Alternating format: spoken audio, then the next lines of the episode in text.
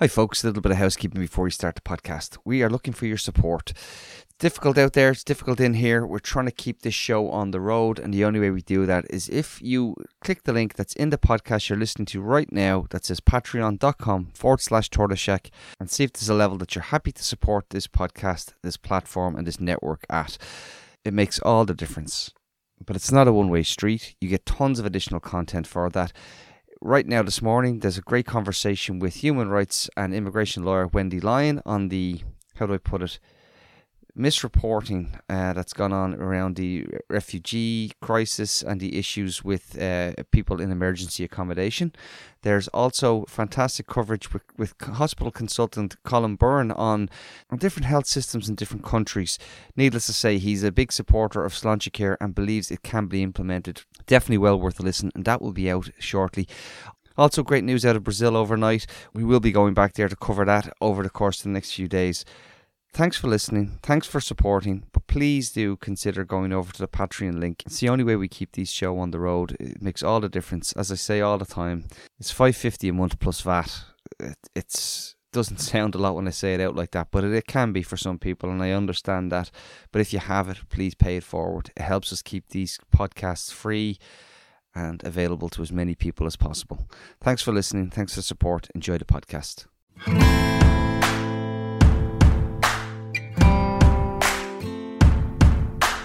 Good afternoon and welcome to the Tortoise Shack Sunday special. I am the host uh, that has just just derobed from my um, from the skeleton face to put on my other mask uh, and be joined by someone who's uh, who, who before we came on air said to me, "Yeah, no, we wear several masks up here." Sam Mcilwaine from Shrapnel has joined us uh, as as co-host today. Sam, how are you? I'm not too bad, Tony. I see you've had a rough morning, so we'll take it easy on you today. Yeah, no, it's been a rough, it's been a rough bit of time. But look, and the other fella obviously still unwell, but uh, he'll, he's, he, I see he's given, he's well enough to give out on Twitter, and yet he's not mm. well enough to come in here. That's uh, that's some uh, mental gymnastics he's pulling off. Anyway, we are delighted to be joined uh, by uh, regulars on the podcast, uh, Mr. Polls himself, Harry McEvan and Dublin Inquirer uh, journalist Shamim Malekmian. Shamim, we will come to you shortly. We're also joined by Sinn Féin Senator Lynn Boylan. I just want to c- cover off a couple of things. Look, we've all seen the news out of South Korea um, overnight. It is absolutely beyond reasoning how over 150 people now are dead and attending a Halloween uh, party, I, I don't know what to say other than to say we, you know, you can't not see the images and hope and, and think that it's devastating for so many young people to be out and enjoying themselves on on uh, on a night out. Um, and there's there's not there's not a lot to, to, to cover on it other than I hate all the speculation that's floating around and. Uh, the camera footage and all the rest of it. So it all makes it all very difficult for people. Another thing that um, I do. I should have opened with because it didn't get enough uh, coverage this week. Homelessness is just shy of eleven thousand for the first time. It's twenty. It's ten thousand seven hundred and seventy-five people. It's it's it's just it's a new low and a new low for the state, a new low for the citizenry, and it's it's obviously going to filter into a lot of discussion we have today. But I think it's just incredibly, incredibly uh, sad news that we continue to see people being evicted from the private rental sector into into homelessness. And then the other thing is in this podcast, the link for the ICCL uh, portal that's helping people reach out uh, about the mother and baby homes redress scheme and, and let their TDs know that we're not happy with it is there. So if you're listening to this podcast, all you have to do, we've made it nice and simple. You can click on the link and you'll be able to find out who your TDs are and co- contact them and let them know that we don't want, we don't want this penny pinching, delay, deny, wait for me to die. That's that's that's basically my, my kind of rant out of the way. I do want I do want to come to uh, Sam first, if you don't mind. Though, uh, Sam, first of all, thanks for coming on and, and, and bailing me out. And then second of all, it's gone it's gone really like you did a, a kind of an emergency shrapnel yourself and Gareth yeah. this week, and you felt that it had to be done. And since then, the rhetoric has actually probably escalated. It's gotten worse. Uh, do you want to just give me your take on it, if, if you don't mind? I, I, don't know where they all think this is going to go. Um, it's not as if we don't have a roadmap for this kind of rhetoric and language and where it ends up. Um, it's it's sad and it's disappointing to see that there's there's characters now coming into the equation that we thought has stepped off the stage and had gone. Um, I know we get it every week in the Sunday papers that one group or another are doing such and such, but to, to the, the large extent, they were nowhere near as active as they were. And we're now starting to see those people voicing opinions that I didn't think I'd ever see again. And it, it is worrying. Um, I know Gareth, my co-host, expressed the other night he was he was frightened. Um, it is a very unsettling situation. The instability is is palpable. Um, it, it's just getting to that point of where where the turn comes. Um, we we need to turn off off this road on the on the more political and peaceful route. We don't we do not need these comments. We don't need those comments. We also probably don't need um, some of the some of the you know what what was the, the we're going to review the basis for the ceasefire Mm-hmm. Um, they find uh, the idea then again, the, the reasoning being put forward is the idea that's been stated that there might be joint authority. We know the solution to that. Get Stormont working. Yeah. I mean, it, it's, it's a problem that solves itself, but it seems to be that there's, there's too many, too many players in this game who, who, who don't have the will to move forward, who don't don't want to take those chances. I mean, for whatever reason, they're backed in the corners or they, they see a way out of this that's to their game. Um, the, the only people who are going to lose in this are the only working class again. Um, and, and it is going to be young men can, predominantly can I, from the loyalist community are going to uh, suffer for this. That's what I wanted to ask you because uh, we've seen in the in your community that that actual social disadvantage, the social mobility, the lack of educational attainment, they, those issues have been, you know, widening and getting worse for the, for the last couple of decades. None of this rhetoric helps there. None of this rhetoric actually tackles this.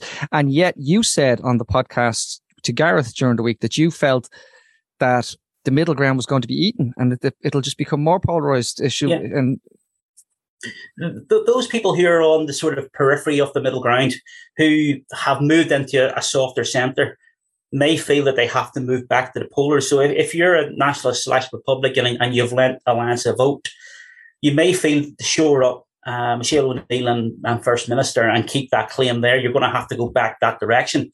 Uh, and, and vice versa. If you're of a unionist or loyalist background and you voted Alliance because you thought you could be more centrist, more middle, uh, uh, a bit softer, you're probably thinking to yourself now, I need to go back. Even though I don't agree with any of their policies, I'll probably need to go back to try and replace because even if DUP become first minister, there might be a storm for it. Although I can't see why there would be. I don't see any. I don't see how we're enticing Sinn Féin to come back as deputy first minister if we can't accept the same. Um, we, we need to do something different here. We, we need different thinking. There was um, one of the well-known spokespeople uh, commentators from the uh, DUP commentators made that comment about you know if we tempt back that we can reinstall the unionist majority and re- reclaim the first minister's position. I don't look, I, Lynn. I, I, want to come to you on on your story as well, but I don't know if if you you want to comment on some of this because obviously Sinn Féin have got have won the last election and should have installed a first minister by now, and yet here we are. We're talking about an election in the middle of just before Christmas, and we're talking and we're hearing threats of you know, we're going back to the, the, the old days of watch out for violence again. No, I think it's really concerning that the comments that or that that statement that was put out. Um, you know, and, and as Sam is saying, it, it is really working class uh, loyalist communities that are being let down because there isn't leadership being shown by you know who those who are supposed to be representing them politically. Um, but look, for Sinn Féin's point of view, we want the assembly up and running you know, there's a cost of living crisis on both sides of the border, but unfortunately in the north, there's money that's there that can't be allocated because there is no functioning executive. Um, you know, so that's where our ambition is to try and get that assembly back up and running. But it, it is worrying to see statements like that coming out.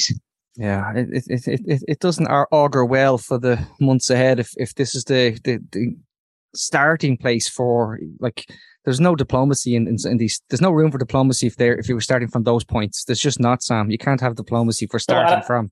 And I don't think our Secretary of State has helped by kicking the can down the road slightly. Nope. Um, you create a vacuum. Then at least if we have a date that there's going to be an election, people people turn their attention towards that. And again, that is political and peaceful. Um, but if we create a vacuum where there's no sign of an election, nothing upcoming, and we're stuck in this this quicksand, we're just going to get sucked into it. Yeah, look, we will we might we might come back to parts of this in, as we go on, but but Lynn, I do want to talk about um, a very interesting thing that's come this come to come to pass. It's it's uh I the only I'm trying to come. I was trying to come up with an analogy, uh, and I was just trying to think of you know who polices the police in a way. Um, this is you know you are Sinn, Sinn Féin's climate spokesperson. This is something that you've been you've been keeping an eye on. The story is in today's Sunday Business Post, but do you want to give listeners an idea of the the problems we have around? Um, the government not acting on the own government's uh, laws and legislation when it comes to environmental protections. Yeah, uh, and this is a story I've been literally I'm like a dog with a bone because it's taken, and Shamim would know FOIs and eight months trying to get uh, the information and being stonewalled. We've, I've raised it in the, the Seanad and through parliamentary questions and constantly just denials that anything was going on. But but I knew because I'd been tipped off as to what happened in Emo Court. Um, so just by way of background, in uh, October 2019, uh, the OPW, which is the, the state body supposed to be, you know, protecting our heritage, uh, hired an, an ecological team to do a study about works that they wanted to carry out in Emo Court. And the ecologist report said that currently the proposed plans couldn't mitigate uh, disturbing the bats and that the work shouldn't go ahead. But they also reminded them that they couldn't do any works without notifying the authorities and getting the, the proper license. Uh, so that was October. In December 2019, uh, the OPW were actually doing the works mm-hmm. without any license. Um, the you know without, without taking cognizance of the of the uh, the ecological report that they were that we commissioned and paid for. Yep, they completely ignored that. Uh, so somebody reported them um, to the National Parks and Wildlife Service, and the, the park ranger went out found verified that they were actually carrying out these works with no license. So they were sent a letter then saying, you know, you need to stop this, a cease and desist letter in December 2019. And in January 2020, the park ranger went back to Emo Court and they were still working away. Um, so they were literally just ignoring the, the laws, the Habitats Directive, which, you know, what's interesting about this is that the so National Parks and Wildlife Service did the report. Um, it took a few months. They got uh, statements, affidavits from various witnesses, and filed that report in November 2020. So at this stage, Malcolm Noonan has taken over as the minister. Uh, in literally one month to the day of the report, he announced he was going to be taking a zero tolerance approach on, on wildlife crime. And yet this report arrives in. Now, what we need to find out of Malcolm Noonan is, did he know about this report? Now, I have asked him in questions. So, I mean, I think he, he must have, but he needs to answer that. Um, and why didn't he act on it? Because the recommendation from the report couldn't have been any clearer. It, recommended prosecution, it recommended using the state uh, attorney, and what was redacted in the report was some barrister, but they said, look, the OPW are going to defend this, but we actually have to prosecute them. And there's the summary offence is in the report. Um, and yeah, they didn't follow through. So you know, they, you know, it's a green minister who should have followed through on the advice. But equally, the, the concerning bit is they don't have discretion to not follow through. It's not like a, a, a, a I had it explained to me by no. a lawyer. Annex four species, you don't get any discretion if you disturb it should, it, should, it, shouldn't should be. be. It shouldn't. But I mean, it does seem, and I, again, um, following on from this full disclosure, I, I, I know one of the solicitors who, who gave advice on this and they confirmed that you couldn't, uh, that, that, you know, hmm. it's not, it's not up to a minister of state or the minister to say, oh, we will or won't actually act on this. We won't prosecute. This is what it's there for. And the, the bizarre part, Tony, is when I was, because I knew there was the report, because I had FOI the emails and they talked about the Rangers doing this report. So in a parliamentary question, they told me there was no report. Um, so then we had to go to the Office of the Information Commissioner, appeal it, which costs money, and that's fine. I'm I'm in a position to do it, but you know the average Joe isn't. We got eventually got the report uh, back, but um, as I said, we were we were completely stonewalled on it, and uh, like I've lost my train of thought there. Sorry, but anyway, we we got the, we have this report, and uh, yeah, and they're not acting on it. And yeah. you know, and we were they would deny that it ha- that it happened, uh, or that the report was even carried out. So. Yeah, it, like it's it. The whole thing just shows you how these. I mean, I saw a report today, another another uh, article. I think in the uh, it might be in the Business Post as well, and I could correct it later on if it wasn't. But showing that like one of the well-known developers has over 120,000 in unpaid um, site taxes that they haven't paid for for derelict sites. And they're just sort of going yeah so what? You know so you know we don't we don't we have a tendency to mess up when it comes to these things. I do need to move on. Lynn, i know if you have to run off do do indeed but before you do would be uh going to go to shamim now. Uh, and this is not to have a dig at, at Julian, but this is the these are the facts. That Sinn Féin councillor this week talking about uh, or uh, his area becoming a dumping ground for illegal migrants.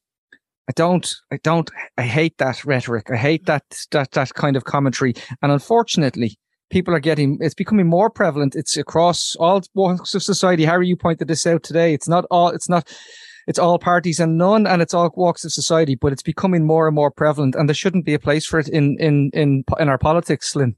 No, absolutely not. Uh, the the post is completely inappropriate and not reflective of, of Sinn Féin party policy. Um, I, am not sure what the process is now in terms of the individual. I mean that's a matter for, for the party head office, but they were completely shocking. I, I saw the Facebook post and it's absolutely yeah, it's, inappropriate, it's, uncalled for language.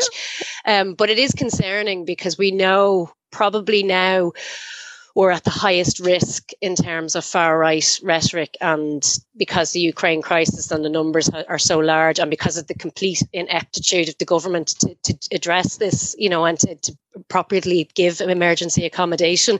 Um, but it's up to politicians to show leadership on this and to not give any space at all to far right rhetoric which is why I want to come to Shamim because Shamim, you had a great story. Hate to say it yet again on the immigration beat, but showing that um, that the judicial review process for people who are seeking asylum or maybe in direct provision have uh, has been delayed so much so that's having knock on impacts elsewhere, and uh, it's just yet again another example of the system is actually set up to make it even more and more difficult now. Oh, we've lost Shamim. Bear with us, folks. We could try to get Shamim back. Apologies about that. Hopefully, Shamim will rejoin us. One thing that actually, and, and Harry, I will ask you again to comment on, on what we just discussed with Lynn there, but one thing that was actually jumped out on Shamim's story was people five years in direct provision, now coming over two years waiting on their appeal. Uh, having to hear about possibly being charged rent for uh, you know for, for going into direct provision and uh, if you recall, only a few months ago, we heard how, you know, Justice Minister Helen McEntee was lauded for this amnesty scheme. None of these people are, are uh, eligible for it. They've been left out. They've been left out. So yet again, we find out that this thing that we all thought maybe, maybe this is the beginning of, of uh, a process where people can enter into to becoming Irish citizens. They're actually being denied it just because they're being delayed within the judicial review system. It's it's really really poor form. Sorry, Harry. Can I? Have you got any comments? Uh, I just got one, one small thing I can sort of to illustrate and being talked about is and part of the I was going to come to this when I was talking about the polls more generally, but I think it's actually relevant to this. When we look at the issues with again language being used, the general sentiment towards refugees, and the change in that, there was uh, two questions asked in the um, Ipsos poll in the Irish Times about refugees, and both of them came out with a, a negative response towards them. But the way both those questions were phrased were about too many refugees coming in, and no matter how many refugees arrive from Ukraine in this country, what should we do? So you can even see in that kind of, oh, you know, we're just asking questions, we're just gauging the public temperature on this thing. The phrasing of them is designed in such a way that it sounds menacing. It sounds like it's too many, like there's more you can handle. That narrative's already being set. And when that ties into it, you know, when we see local politicians, and again, yeah, it's not just Sinn Féin, we've seen pretty much every party, unfortunately, have uh, a council or in some cases more senior members go off on one about this, um, they are responding to what they read, they're responding to what their constituents read, and you get this vicious cycle of information where we're being told, well, people think there are too many refugees, or people think we just have to deal with it on the basis of not letting people in rather than, as the guys have mentioned, reforming the system. And then that creates a cycle where public representatives say that, that emboldens more people. And when you talk again, as, uh, as Lynn has about the far right and so on, that's where we get that kind of space being opened up. And instead of moving people away from it, we see politicians, media, polling companies, whoever's setting these questions and narratives and making these statements try to move into that space themselves to freeze out the far right instead of moving the way we're talking about it and the way we're addressing the system. And that's really dangerous. And that very small polling tidbit, as insignificant as it might seem, I think really represents how we're talking about it and how we're moving towards that end of the spectrum. Well, well, we're asking that question. Imagine if we'd framed the question saying, "Do you think some of the 166,000 um, vacant homes should be used in, to, as, as an emergency measure. You know, could we ask those questions in the poll, Harry, rather than, as you say, frame those questions? I know Shamim was back, but I don't know if we have audio. No, I'm, afraid not. But look, I, I, the link is is going to be in this. I think it's a really, really powerful piece. The the Shamim spoke to again someone who's actually contributed this podcast a few times, um, Bulelani Mfaco, and his situation. And I'm going back to last week, whereby um, the political editor of the Irish Examiner reported, you know, uh, government, almost a government fact sheet in relation to people seeking uh, refuge uh, as if you could only do it coming from a war torn country. Um, that was clearly that is clearly not the case. That is not is not legal. And the idea that that was the, that that was the issue uh, means Ireland would not be living up to its international obligations. So you know we just have to keep an eye on. But you, but both Harry and Lynn are, are correct. Sorry, Lynn, did you want to come in? Well, it's just the, the other story that was in the papers um, about the people who have the right to remain in the country. They've already got their leave to remain being given eviction letters this week. Um, you know, and we know that the, the numbers of, of people who are caught in that circumstances rose from like 600, I think, in 2018 to 4,500 people who are now in the direct provision system because they've nowhere else to go. There is no accommodation for them to, to leave.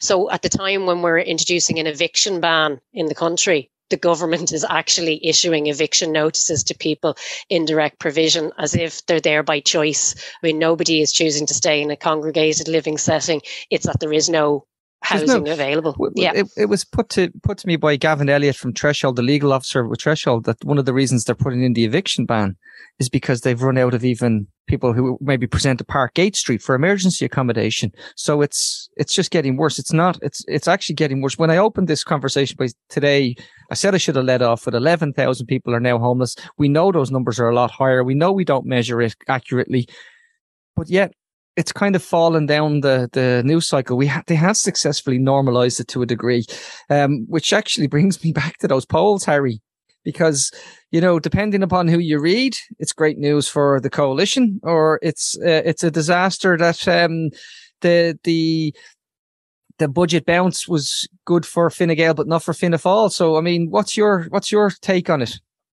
Yeah, it's it, it's an interesting one. Like I've said before, I don't really think budget bounces manifest very clearly and take time to do so. There's no question that we've had two polls now with the Red C poll that came out, um, I think this morning, that there has been a movement, a positive movement for a Fine Gael. But the narrative that this is all just down to people rewarding the government for the budget is seems to me to be a bit not really supported by the evidence, although we don't necessarily have all the breakdowns from Red C yet.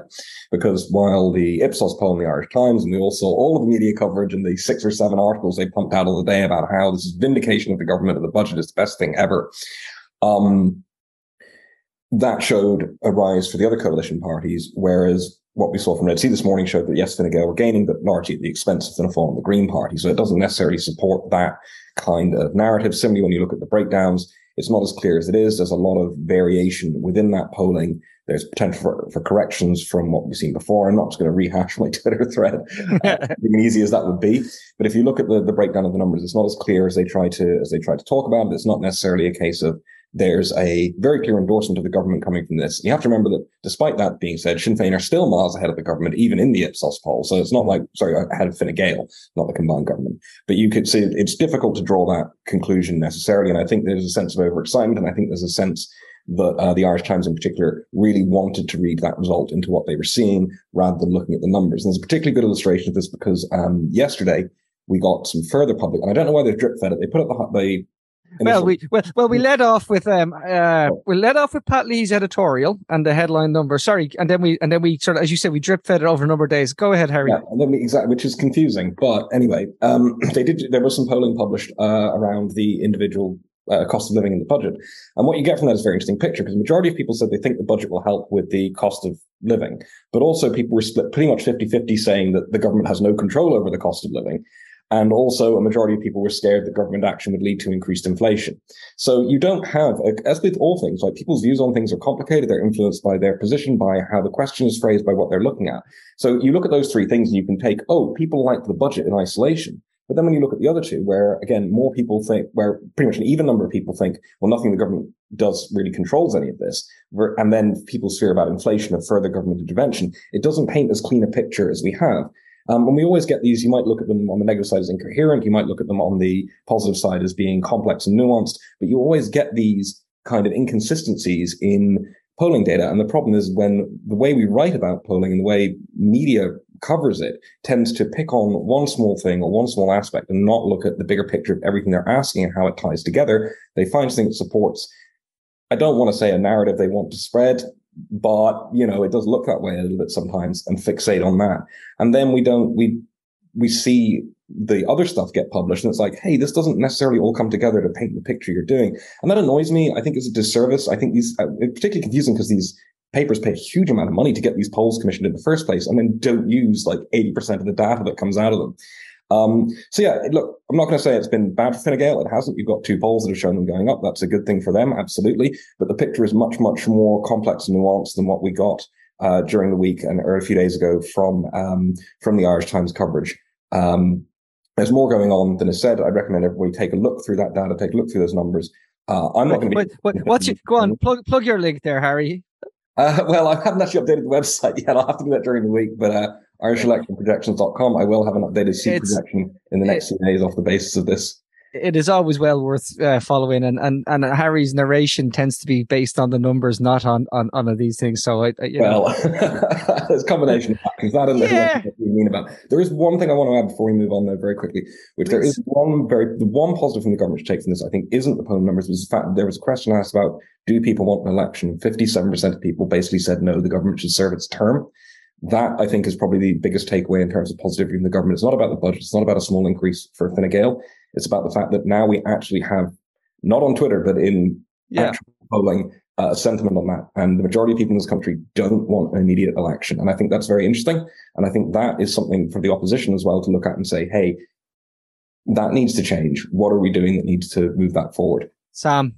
I, I think I think that sort of points to maybe the government just shedding a, a sort of sigh of relief that they're not going to get kicked out in the next couple of weeks. It, there's no positivity there. It's just sort of state of execution, really. Um, yeah, it, the figures the figures can be construed whatever way you want, but I think what, what Harry is saying there is the data shows nothing.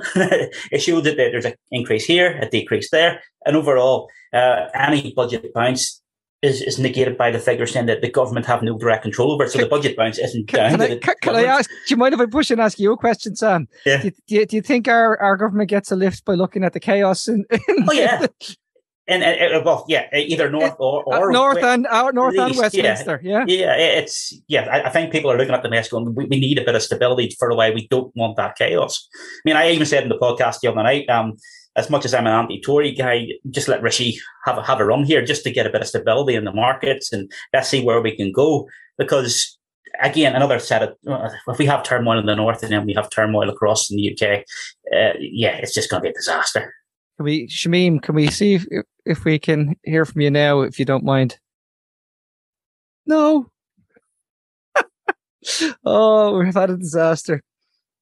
Take take the headphones out, maybe.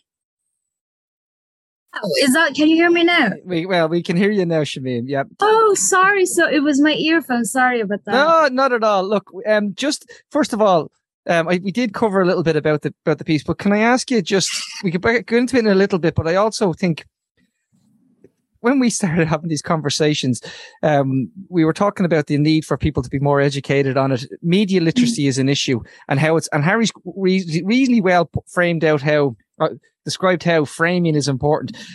The re- I think it was Graham Clifford uh, made a comment that that the reporting on on immigrants and refugee issues has been irresponsible. And I, I think I came to your defence and said, well, actually check out check out the work of the Dublin Inquirer. But nonetheless, how do you you must have found found that frustrating looking at some of the stuff that just came across and was just factually incorrect. And I, if I and maybe maybe even maybe some of it was a little bit of a dog whistle. Um, yeah, I've been to the Department of Justice recently and asking them who are these anonymous sources who are briefing um, um, reporters. And it's fine if you want to uh, get, if you consider the scoop or you want to report it, that's completely fine. But basically, you have, you can't let it go unchallenged. You know what I mean? That's the main issue. You can say they say this, but it isn't true because I'm not sure what kind of impact, what kind of message we're sending out there. And um, we see with the Sinn Féin councillor today was um, the hierarchy of illegal and legal refugees. And I'm only, I can only imagine by legal refugees, he referring to um, Ukrainian refugees, you know it's just and it's gotten worse and uh, the story that you asked me that you wanted me to talk to about like um, ireland has the lowest number of judges by far in the in the european union and um, the amount of and we only highlighted that that when people uh, get to the late, last stage of the asylum and they turn to the higher courts and they are in these delays and it's just their lives in limbo now some of them are working you know paying their taxes and everything but the amount of hatred we got and the people were like you're uh, advocating for failed uh, for false asylum seeker bogus asylum seekers to be able to stay in the country and someone I had to because there was a subscriber who wrote us, and I had to write back, write back to him, and I said, "Did you even read the article? You know, we weren't advocating for anything. Like, if you're a, if you're a migrant and your citizenship application is rejected, you have the right to go to the higher courts. So everybody has this, right? You can, Tony, you can, uh, everybody on the chat can go to the higher courts, you know, and then." I told this person that you, your problem is that you don't want, you want people to be stripped off this right. This is what you want. And why don't you write it to your local TD or your minister? Why do you say we were advocating for something that we weren't? You know, it's just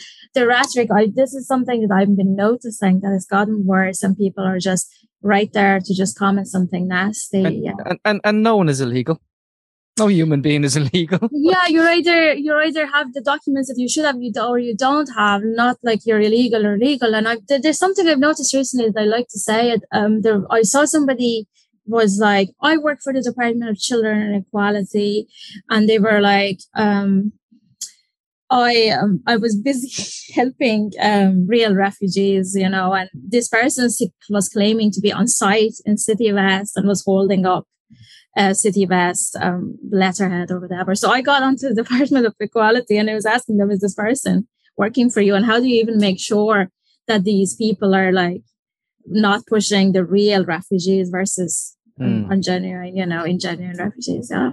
Which is which is really worrying. I mean, it is it, like Lynn, you pointed it out. There is definitely, if you were if you were that way minded, you could make political capital that direction now. It, it's becoming a, a a comfortable space for for people to talk about um, much more so than than we would have thought and uh, it's been underplayed in Ireland as we know for a number of years but you know uh, all parties need to stand up and we need to show lead they need to show leadership now um, I mean uh, but yesterday even when I was on RTE with uh, Sean Fleming who's a minister like some of the, the comments he was saying, like my jaw was on the on the floor, you know, the, about the direct provision that they can join the social housing list or get a job. And you're like, these people have jobs. and this idea like uh, that social housing or, you know, or get a job. I was like, people who live in public housing work as well. Do you mean just this lazy narrative that was put out there that then feeds that idea that you know someone in direct provision can just leave and walk into a, into a social house. Do you mean they they join the queue like everybody else, and there are no houses. Everybody knows how long the queues are, but it's it, like when you have a minister on the radio coming out with just sort of those lazy narratives, feeding that misinformation that's out there. Mm. Uh, so go ahead, Shamim. Yeah, like in 2020, I wrote about how difficult it is for an asylum seeker also to rent.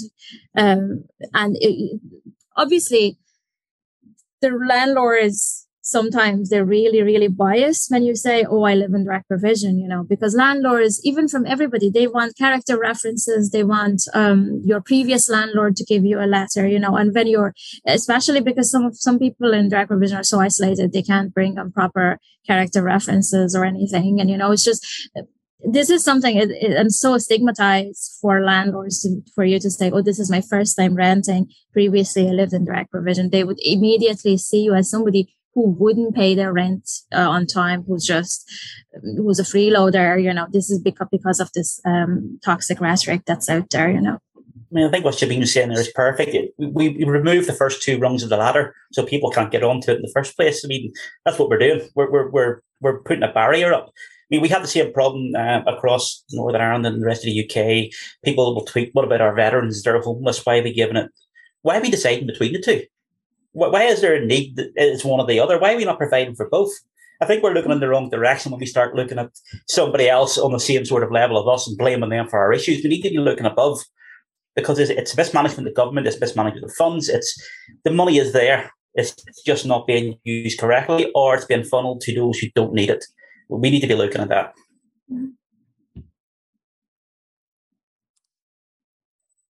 You're on mute, Tones. no, I'm just. I said. I said I agree with every word you said, Sam. But I just think it's um the idea. Like we see this ECB putting up rates by 8.75 intent on going full um, Bank of England on it. It was copying the Fed. People are going to find it more and more difficult now. It's it, it, rents are up. Um, house prices are, are wobbling majorly. Asking prices are falling now. Uh, let's tell. Let's let's call it. That's not a bad thing. We could we could do with that. But now the central bank is chasing it by increasing the amount people can borrow. Uh, you know, we could we could find ourselves having a real shitstorm of uh, of a confluence of a human human right crisis uh, and a humanitarian crisis and food insecurity on the grow on, on on the growth. We've seen warnings all, all week about the issues around. I mean, did anybody see the story about the Ukrainian minister apparently complaining about Russian fertilizer being used? And there's a but there's a UN fertilizer um, and grain deal between the UN and Russia and Ukraine to stop people from from starving. And I'm thinking, why are we why are we talking about this? We need to get the you know we need to get the grain out of out of Ukraine and out of Russia. We need to help people grow their crops and bring in their crops. It just seems to be there's there's a lot of there's a lot of stuff that's that's passing under the radar, and I'd be very concerned. I mean, the idea that Christine Lagarde was back on was on the late late the other day, I was I was thinking to myself, going, this couldn't get any more 2007 or 2008 than, than it than it is now. So yeah, it's it's a scary time when it, when when you look at it in the full context. I'm conscious of time. I know people need to get off. So uh, Harry, you really wanted to talk about the um now what we do about Twitter because we're all now owned by Elon Musk. This was something that was really ag- agitating you all week. Come on, tell us, Harry. I have no idea where you got that from, Tony. Yeah. I, no, I think your I think your comment was, do you think this place is going to be this hell oh. site is going to be even more of a hell site now? Well, yeah. I mean, look, it's it's it's going to get worse, obviously, um, but it's already pretty bad at the moment. Let's be let's be real. As somebody who spends too much time on Twitter, it's not already it's already not a nice place. So, look, I'm not an expert on those things, but it does seem to me that um, we're going to. I'll give you actually an illustrative example of the coverage of this has been so bad, right? Yeah. Uh, I had a friend of mine who is incredibly offline, like doesn't have a Twitter account, barely uses social media. Ask me, um, I can't remember exactly the name, but asked me basically, who's this guy? And it was the pseudonym of a prominent far right account that's agitating to be restored to Twitter.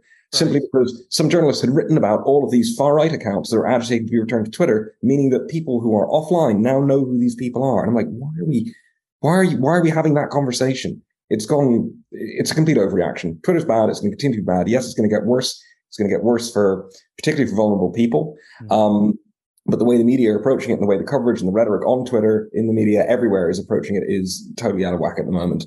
Um, we need to be realistic about it and stop accidentally, you know, oh, I remember who it was, uh, meaning that offline people now know who, and I'm not making this name up, Cat Turd 2 is. So yeah, um, and I've just said it. I shouldn't have said it. Actually, other people can ask questions. But this is how bad that conversation has gotten already, and it's barely even happened. So yeah, that's going to get worse. Yeah, I do. I, I find it. I find the only thing like um the idea that I do disagree with was I don't know again anyone else I'd love to get your take on this but the idea that people should have to get verified I mean you only have to look at what's happening in Iran what's happening in other countries say that's a bad idea that, that's a bad idea. Like it's uh, only people who are people who have a lot of privilege can afford to say that, in my opinion. You know, if I, I mean, Shamim, you talk to people who are in direct provision who are afraid to give their names. Imagine if they said something on on on social media and they were verified. They they'd fear repercussions, surely.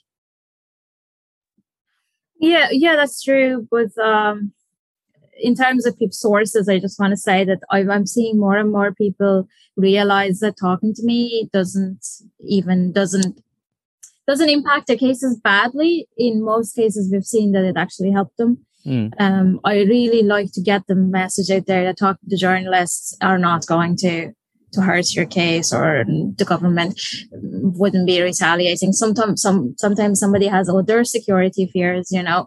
But yeah. like I haven't seen somebody because they talked to me, they got into trouble, I got deported or anything, you know. Yeah, but I, again, I think that's a fair point, Lynn. You've you've uh, you've had your, your fair share of the of the twi- the Twitter trolls. Uh, are you looking forward to now um, the the re the reintroduction of the the, the Trump the Trump uh, bots and, and all of that into into our world again? I think I have them all blocked at this stage. I think I've thirteen thousand accounts blocked. I think it was from the repeal shield. Yeah. Um, but what was very interesting was that um, at the time of you know with Ibrahim is where I got it, all of the the yeah. pylon, but uh, there's such a crossover of you know the people who are really bad on that issue are also really bad surprise surprise on a whole pile of other issues including abortion rights and so you found that actually it was quite nice for me because they were all blocked with repeal shields that kind of filter them all out but um but yeah i mean look i i enjoy being on twitter i probably spend too much time on it as well but um it is a bit worrying. I think yesterday uh, one of the accounts that Eric Holthaus, who's Holthaus, has been fired, and he's one of their climate mm. experts. Do you know what I mean? So there, you know, there's there's worrying trends ahead, but uh, but yeah, I don't think Elon Musk is any worse than Mark Zuckerberg, to be honest. All, well, of, these, I, all of these sites have have issues. Do you know what I mean? So I, I, think uh, yeah no I agree and I think that, that it's going to be it's it, it, it it's not a fair reflection obviously of of reality as Harry says wouldn't you love to be that guy who Harry said is very offline Sam wouldn't that yeah. just isn't that the dream it is a dream and, just many times I sit and go that's it and off of social media I'm going in and I realize I need it it's mm. it's it's, it's a oh, it, it's a double-edged sword, and we, we get cut too often. I mean, Lynn said that she has most of them blocked. They've probably all got new accounts by now, then, yeah. unfortunately, and that's that's the problem. Um, we we do a podcast, and thankfully, most of the feedback we get is positive. But then I get I get a, I do get a, a trial of um, trolls coming through, and it's half and half. I mean, either I'm, a, I'm an orange scumbag drug dealer, or else I'm a Lundy that needs hung for being a traitor. You know, I, I, can't win either way. So if I'm upsetting everybody, I must be doing something right. Oh, don't go down that centrist road! Don't you dare! I, said, go on. I got hacked on Instagram, and it was impossible to actually get it so- sorted. So I had to leave just I, well, I, don't well, miss it. It was great. I'm a crypto bro now, so if anybody gets any messages from my Instagram account, it's not me. But uh, do you remember? Dave, do you remember David O'Doherty's one? Yeah, David O'Doherty. Someone, someone had like David O'Doherty on Instagram and was messaging going, "Hi, I am the real David O'Doherty, and I just noticed that you really like my stuff." And then, then it quickly became, "By the way, you know, Bitcoin." yeah, well, that was it. I think everyone realized it wasn't me when I was boasting about the Range Rover I'd bought. They all kind of went, "Hang on a second, we know Lynn hates SUVs." oh, yeah. I I would be worried that that we'll uh, we'll end up with. Ah, look, I don't know uh, how much worse it can get. Like I I I do quite. I I like that the people who hate me hate me off to the side they go off on treads and they just talk about me in general, and it's kind of nice, you know. But uh, I, I, I think I've said this before. One of them described me as as the as the uh, podcasting James Corden as the as the ultimate put down, and I think that's pretty fucking good. You know what I mean? That's that it, it deeply unlikable, and and, and it's just it was nice, but um, no, look, we we'll leave it there. I know we're um, people have Shamim's chasing another lead for another story. Have you anything else working on Shamim that you can tell us about? Basically what I'm working on is the issues that we were talking about just now. Um, asylum misinformation that's coming from government sources. Yeah. Very good. We'll keep an eye on that.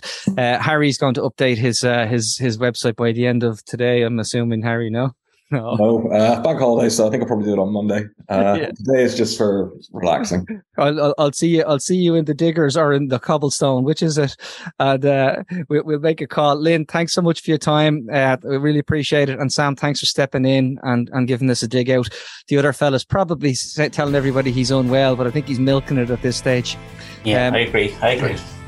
have uh, enjoy enjoy your uh, your Halloween, folks. Talk to you soon.